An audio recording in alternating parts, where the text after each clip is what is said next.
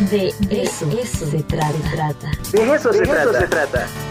Hablemos de la historia de los buenos vinos. Con Pedro Escobar. De eso se trata.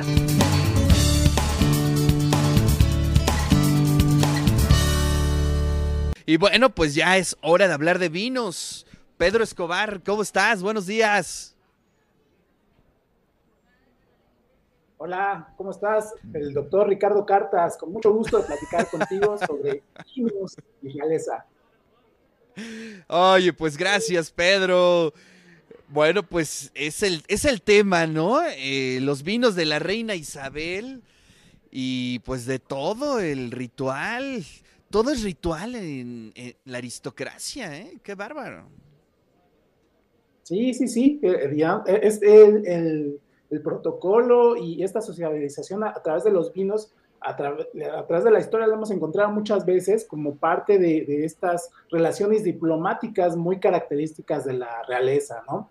Y bueno, la, la reina Elizabeth, como muchos otros monarcas británicos, eh, pues también sabía beber y sabía beber bien, y, eso quiere decir bien y con moderación, en sus tiempos, este, con una, una sana medida, una, una, medida adecuada y sobre todo con alimentos, ¿no? Se decía que llegaba a tomar cuatro cócteles diarios de forma cotidiana, Ricardo.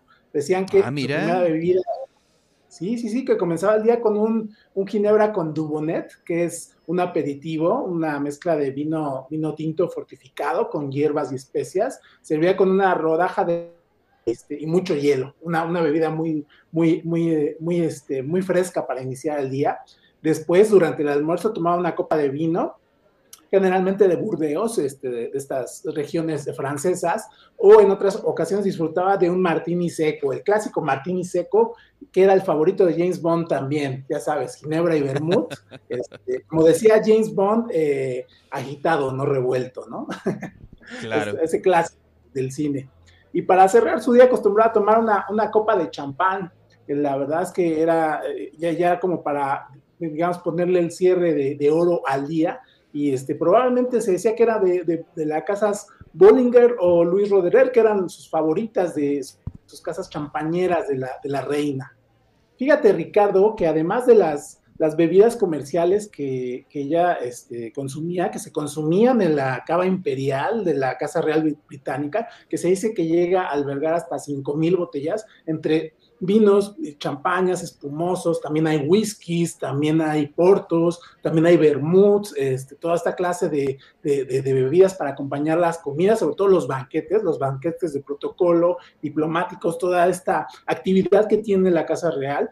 Eh, lo, que, lo que no se sabe mucho por acá en estas tierras es que también la Casa Real tenía su propia, su propia casa de, digamos, sus, vinos en propiedad que comercializaba a través del Royal Trust Fund, que era un, fondo de, beneficencia para apoyar causas, eh, pues a favor de, causas eh, pues, sociales, ¿no? También de, reforestación y amigables con el planeta.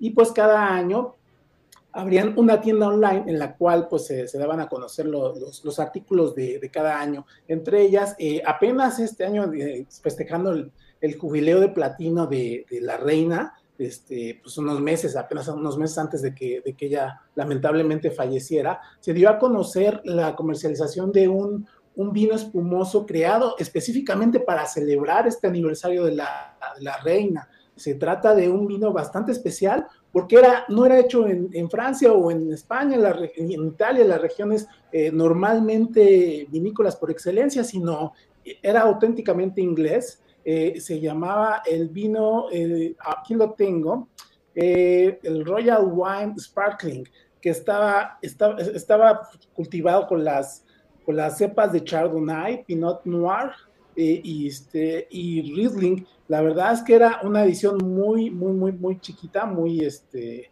digamos, muy limitada y que se conseguía online y que hoy en día pues debe de estar completamente este, agotada y pues en manos de los coleccionistas que seguramente como pues no, no habrá nunca más este vino espumoso oficial del jubileo, pues este, lo van a estar atesorando y pues cotizándose a la alza. La verdad es que estas estas ediciones especiales pues también estaban además de, esta causa social que apoyaban los, las, causas nobles y sociales, pues también tenían un, ingreso para ella. Eh, la verdad es que ella manejaba el fondo y pues por eso se dice que, llegó a tener, un, amasar una gran fortuna, eh, digamos, en negocios personales. La verdad es que está muy interesante. Además de otros, otros vinos de la Royal Collection Trust, comercializados en este fondo. Se pueden encontrar vinos tintos de Pauliac, un Burdeos blanco también, eh, vinos de, las casas elaboradas especialmente para la Casa Real Británica de las Casas Rothschild, de la cual pues, ella también tuvo una edición especial en 1977 dedicada a ella,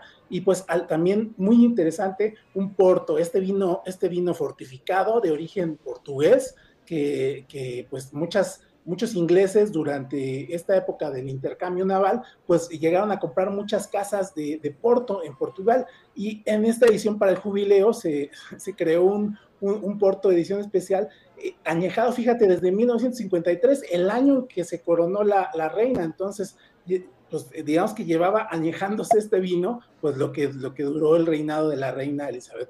La verdad es que está bien interesante estos, estos vinos que hoy en día son de colección y que pues, seguramente sería muy interesante probar, pero pues, eh, pues en manos de los coleccionistas, pues quién sabe si algún día podemos los mortales y la oportunidad. Sí, se ve, se ve un poco complicado. Sí, un poquito nada más. Oye, pero entonces, fíjate, o sea, a, la reina le gustaba este degustar, le gustaba la copita, entonces. Sí, fíjate que, se le, hasta que se lo prohibieron ya, ya este, pues, a, muy avanzada edad, hasta hace unos, unos cuantos años, pues ella acostumbraba a tomar pues vinos de, forma cotidiana, digamos, eso sí, tomados bien con, sus alimentos y en unas medidas pues, muy, muy, este, muy limitadas, ¿no? Entonces, pues a lo mejor ahí está la clave, Ricardo, para durar más de 90 años, ¿no? También puede ser. Pues sí, puede ser, puede ser. Oye, Pedro, pues muchas gracias. Gracias por esta reseña. Te mandamos un fuerte abrazo y nos saludamos aquí el próximo miércoles. Con mucho gusto, Ricardo. Nos, nos vemos y nos escuchamos la próxima semana. Hasta pronto.